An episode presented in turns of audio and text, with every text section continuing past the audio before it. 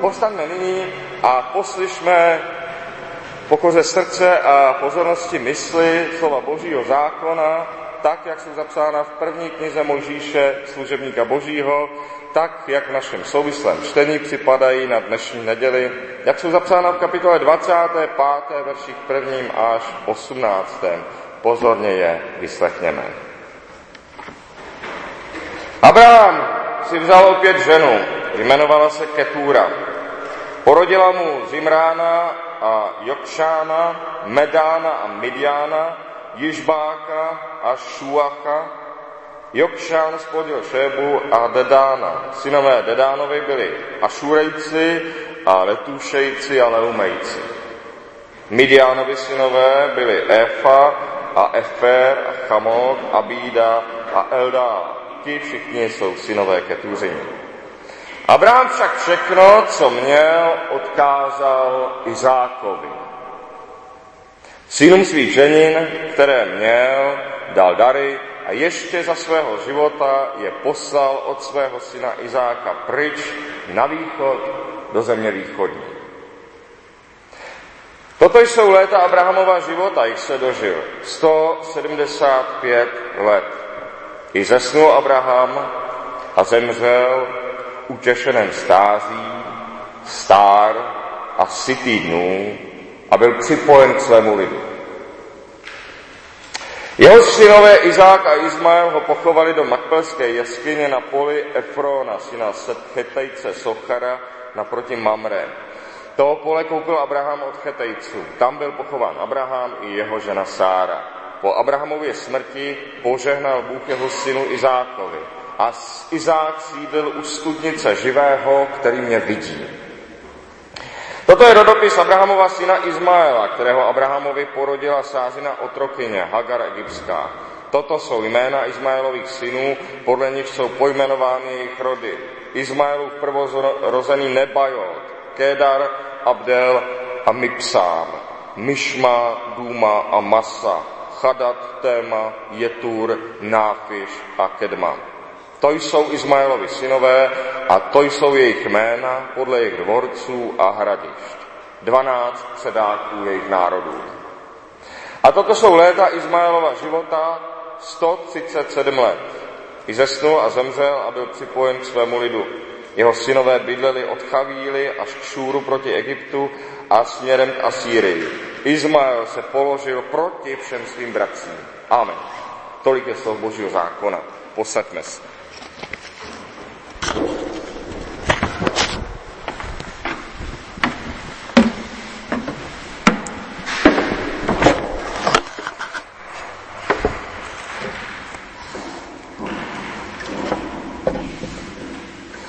Abraham všechno, co měl, odkázal Izákovi. I když měl mnoho dalších dětí ke konci. Neznamená to však, že ty jeho další děti skončily v bídě. Čteme o nich, dal jim dary, dal jim dary a ještě za svého života je poslal od svého syna Izáka pryč na východ, do země východní. Musíme přitom zvážit dvě věci. Za prvé, dar v orientě musí dárce bolet. Je něco na způsob oběti. Tak dávají orientáci dar. Orienci, orientálci dávají vzhledem k svému majetku obrovské dary. Pro nás překvapivě. Podobně jako jsou ochotní si jít vypůjčit od souseda, jenom proto, aby mohli velkolepě pohostit návštěvu.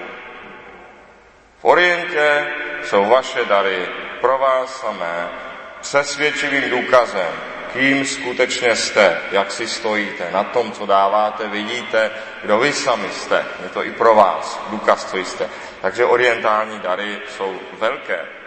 Za druhé dodejme, že Abraham byl velmi bohatý. Pohádkově bohatý ve své době. Musíme si tedy představit dary takové velikosti, dary pro ty děti takové velikosti, že se za ně dá koupit dům a pole, že se z nich dá zařídit samostatný život. Což zřejmě Abrahamovi synové s různým úspěchem na východě také udělali. Je vidět, že měli nějaký grunt, nějakou, nějakou základnu a tak se rozplodili. Jokšánův syn Dedán se stal pravodcem hned tří kmenů, Ašurejců a Letušejců a Leumejců. To jsou hned celé tři kmeny, které vzešly z jednoho člověka. O, tom, o potomcích Midiána, Midiáncích později v písmu slyšíme hodně. Asi se jim tedy nevedlo špatně, jak si bez nějaké základny z vás nemůže vzniknout kmen nebo celý národ. Nejde tady o to, kolik peněz kdo dostal. O to nejde. Dostali všichni dost.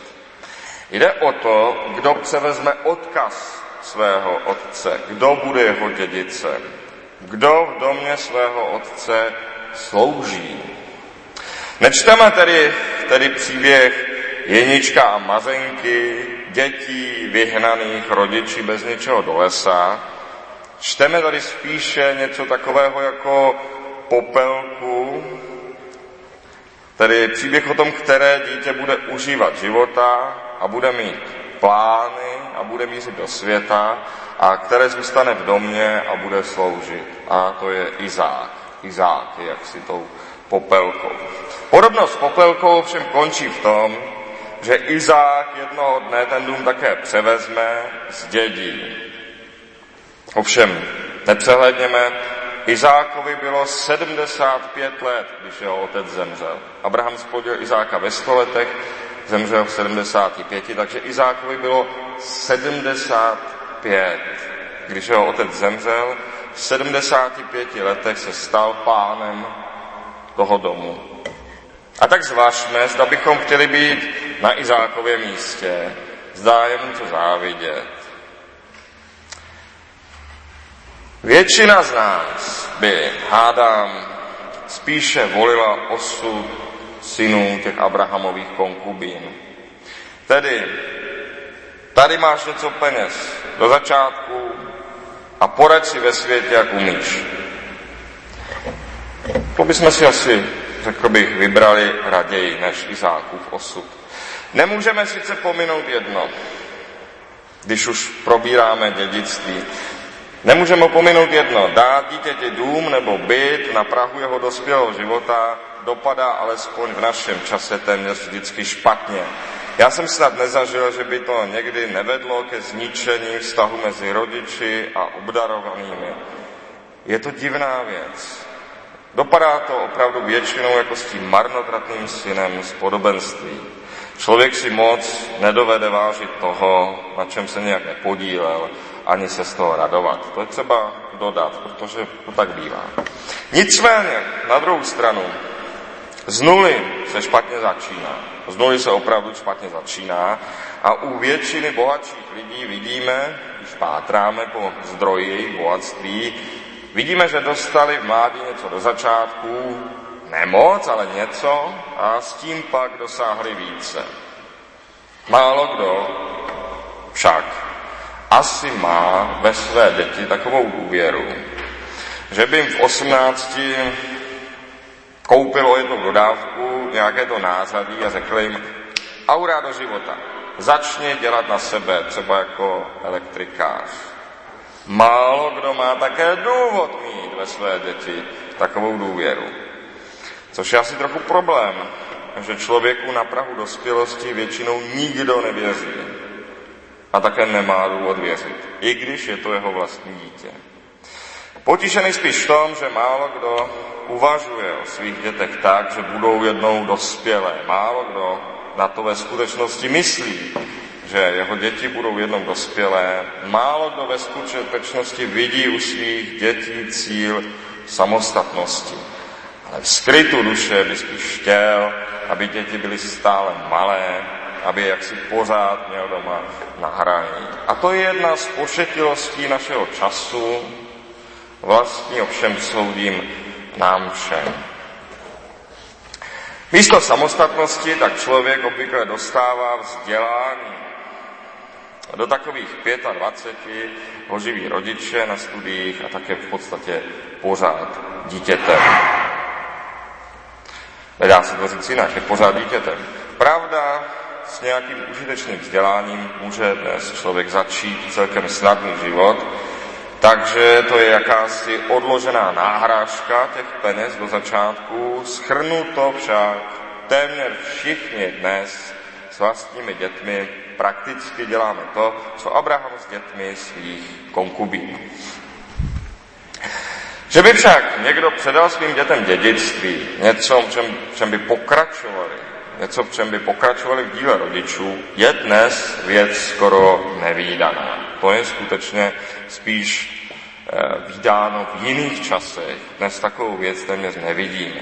Narazíte sice na sedláky, na soukromé zemědělce, kteří takto uvažují, že sice by ten svůj statek pak předali dětem, ale jejich děti se obvykle statku ani moc ujmout nechtějí. To bývá stálý problém. Protože, jak jsme již řekli, přejmout dědictví po předcích znamená zůstat doma a sloužit tam.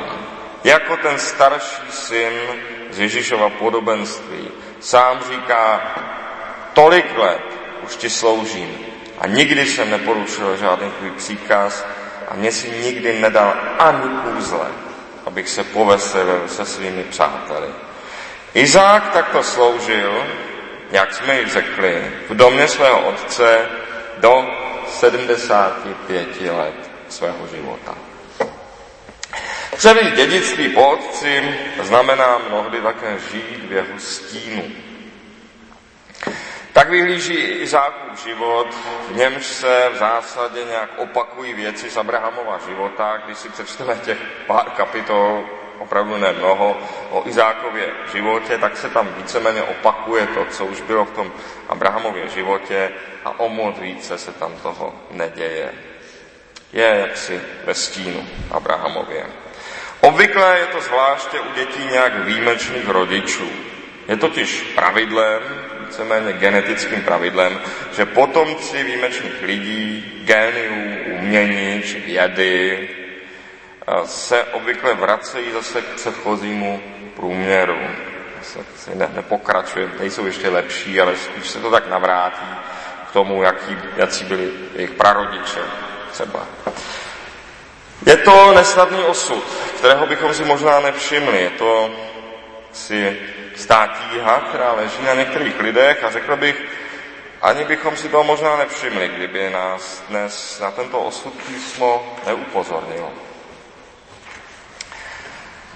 Studii zhruba poslední rok výjimečného křesťanského myslitele z Ameriky je to opravdu zajímavé. V podstatě vše, za co dnes různí autoři sklízejí potlesk jako za výjimečný postřeh o naší době, najdeme v jeho úvahách už někdy na konci 60. let, tedy před nějakými 50 lety.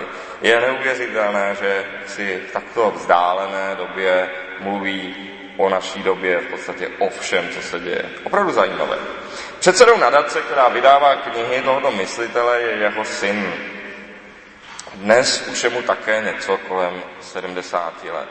Zvláště mě dojalo v jednom jaksi, rozhovoru, kdy mluvil o své práci a o, také o svém otci. Zvláště mě tam dojalo, že když řekl, můj otec četl celý život, tak dvě, tři knihy týdně a to pořád, bez přestávky, po celý svůj dospělý život četl tak dvě, tři knihy týdně. Jeho hloubka jeho znalostí byla neuvěřitelná. Já tak chytrý prostě nejsem. Já nemám takovou hloubku. Tak se teď snažím šířit jeho knihy. To je tak akorát. Zároveň mě ta slova naplnila smutkem. A zároveň jsem se musel zeptat, proč by nad tím smutným? Tento člověk zcela zřejmě nikomu neškodí, naopak mnohým, mnohým prospívá, když vydává knihy svého otce. Zcela zřejmě zná sám sebe lépe než většina z nás. Je dobré sám sebe umět posoudit. Proč tedy být nad tím smutný? A přece mě to jaksi dojal, když říkal, nejsem tak chytrý jako můj otec. Já tak můžu ty knihy vydávat. Možná známější takový případ je, a teď nevím, jestli to vyslovím dobře, je Sean Lennon, syn sice některá dobrého člověka, ale velmi talentovaného umělce Johna Lennona. Snad každý, kdo slyší ty vlastní písně Lenonova syna, no také hudební písně toho Lenonova syna, si řekne, to je velmi dobré, to zní velmi pěkně. A už potom si jenom myslí, ale Lenon to není, táta to není. A přitom tento hudebník je talent větší než mnozí jiní, dnes slavnější. Ale je to prostě jenom plynulé pokračování. Všichni jsou jaksi smutní, když mluví o Seanu Lennonovi, je to viditelné. Přitom není důvod. Neškodí nikomu.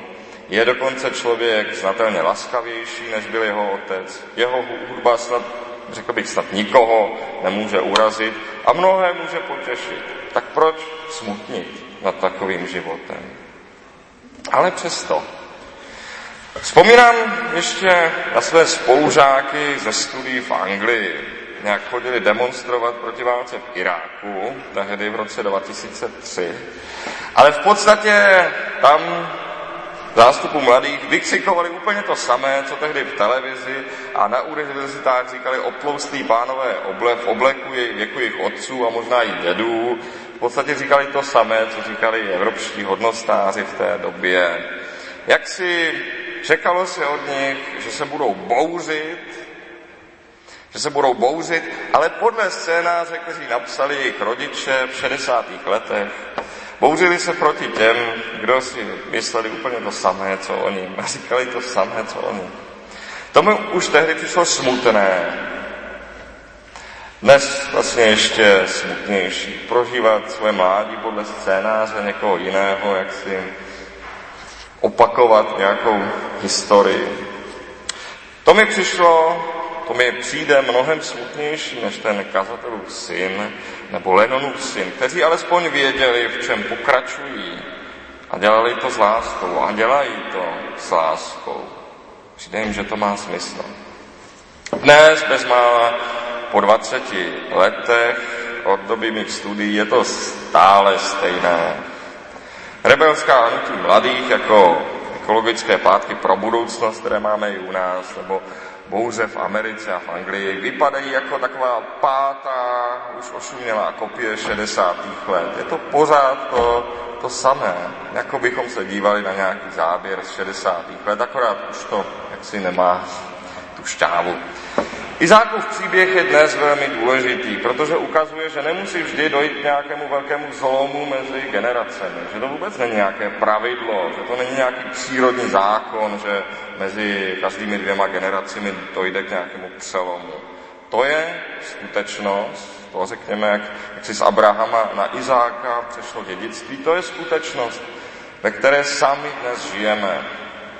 Upřímně už moji rodiče, a to je mi už přes 40 let, neměli o tolik jiné zájmy a názory než já. Nebylo to jaksi o moc jiné. Sám pak jsem byl až skoro vyděšen z toho, když jsem začínal jako duchovní, že lidé třeba o deset let mladší stejně poslouchali stejnou hudbu jako já, hráli stejné počítačové hry a popravdě řečeno, podobnou hudbu jako já a podobné hry hrají i moje děti. Přestaly revoluce. Přestaly revoluce. Přesto všechny ty generace navyklé dosud zvratům, navyklé tomu, že v každé generaci musí přijít nějaký převrat, nějaké rozloučení z minulostí. Všechny ty starší generace toužebně očekávají spouru mladých. Ovšem samozřejmě spoura těch mladých by měla vypadat tak nějak podobně jako ta 60. léta, už asi na věky. Celá společnost tedy jakoby hrála takovou hru na mládí. Možná je na místě spíše uvažovat tak, jak uh, uvažovat tak, takto. Jak to, že Izák mohl, dokázal čekat až do 75 let, než převezme dědictví svého otce. Co to znamená? Dílo, znamená to, že dílo jeho otce muselo být obdivuhodné, že to, co Abraham dělal, jak sám žil, muselo být obdivuhodné, vnitřně přesvědčivé, přitažlivé. Muselo to být takové dílo, takové dědictví, že by se toho člověk rád ujal sám, bez nucení. Že mu nikdo ani nemusel říkat, a ty to po mně převezmeš, protože Izák sám chtěl. sám se do něčeho takového chtěl pustit.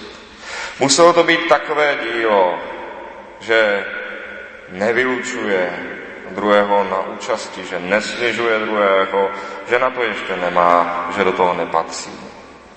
Izák, který se rád ujme dědictví svého otce, je výzva nám všem. Výzva nám všem, abychom tak žili, případně tak stárli, aby naši potomci, nebo vůbec lidé mladší než my sami, chtěli žít podobně jako my. A to je skutečně to vážné a těžké, co vysí nad našimi životy. Tohle je ten problém.